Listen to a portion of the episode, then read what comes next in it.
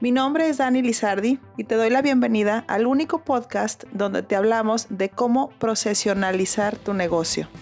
Así es que si tú eres dueño de negocio, empresario, emprendedor o un alto directivo, prepárate para escuchar casos donde los procesos son los protagonistas del éxito.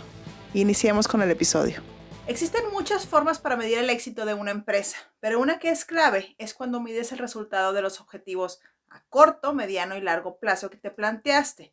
Eso te va a dar mucha claridad sobre el futuro. Tuviste un año con ventas bajas. Aunque no es lo ideal, tampoco significa que tu negocio vaya en picada.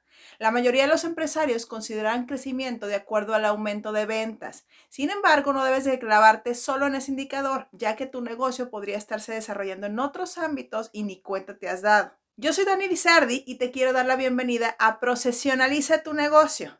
Este podcast está hecho para que conozcas todos los beneficios que los procesos le pueden brindar a tu empresa y con eso detonar su crecimiento y organización. El tema de hoy es muy importante para todo tipo de negocios. ¿Cómo puedo medir el éxito que estoy teniendo? Hace algunos años un empresario se acercó a nosotros. Tenía mucho tiempo con su negocio y las cosas le salían bien. Se veía más movimiento, más ventas, más clientes, más empleados, pero no sabía cómo medir el éxito que hasta ese entonces había cultivado. No sabía realmente en dónde estaba parado, pero tenía la percepción de que a pesar de tanto movimiento algo no estaba bien. Buscó ayuda y contrató expertos financieros, quienes desempolvaron todos los datos históricos del negocio, dándose cuenta que su crecimiento no era en capital, sino en gastos.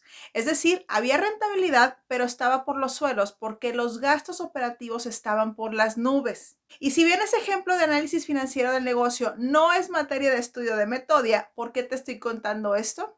Porque ese escenario desfavorecedor surgió a partir de carecer de objetivos claros, medibles, de medirlos y de una absoluta ineficiencia en procesos. Y ahí sí es nuestra materia de estudio. Una buena moraleja hasta aquí es que el éxito de tu empresa no se mide por volumen de ventas, aunque vivas el día a día como una locura en nuevos proyectos, en entrega de pedidos o de acuerdo a tu giro de negocio, si tienes un negocio que no mide y es ineficiente, no hay crecimiento. Muchos empresarios se siguen casando con la idea de que el éxito es igual a las ventas que tienen, sin darse cuenta de que en realidad existen muchas otras métricas que nos pueden ayudar y que te van a dar una perspectiva muy amplia sobre tu negocio. Debes establecer objetivos y KPIs para medir con datos el éxito de tu negocio. Y te recomiendo, aparte de las ventas, otros tres. Número uno, rentabilidad. Ventas no es igual a crecimiento. Revisa con un experto financiero las métricas que necesitas tener en la cabeza todo el tiempo.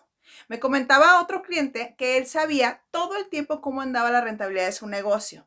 Tanto así que cuando le presentaban los reportes con los números exactos, él sabía si el reporte estaba bien o mal. ¿Qué tal, eh? Así deberíamos de ser todos los empresarios. Número dos, productividad. Esta es la segunda métrica y aquí entra la documentación de procesos y la automatización con sistemas, desperdicios, tiempos, efectividad. Obviamente no tener estos temas en cuenta va a afectar al éxito de tu negocio. Y número tres, la satisfacción del cliente cuántos clientes nuevos llegan y cuántos regresan, porque podrías tener muchas ventas con clientes nuevos que se van insatisfechos o inconformes y no van a regresar.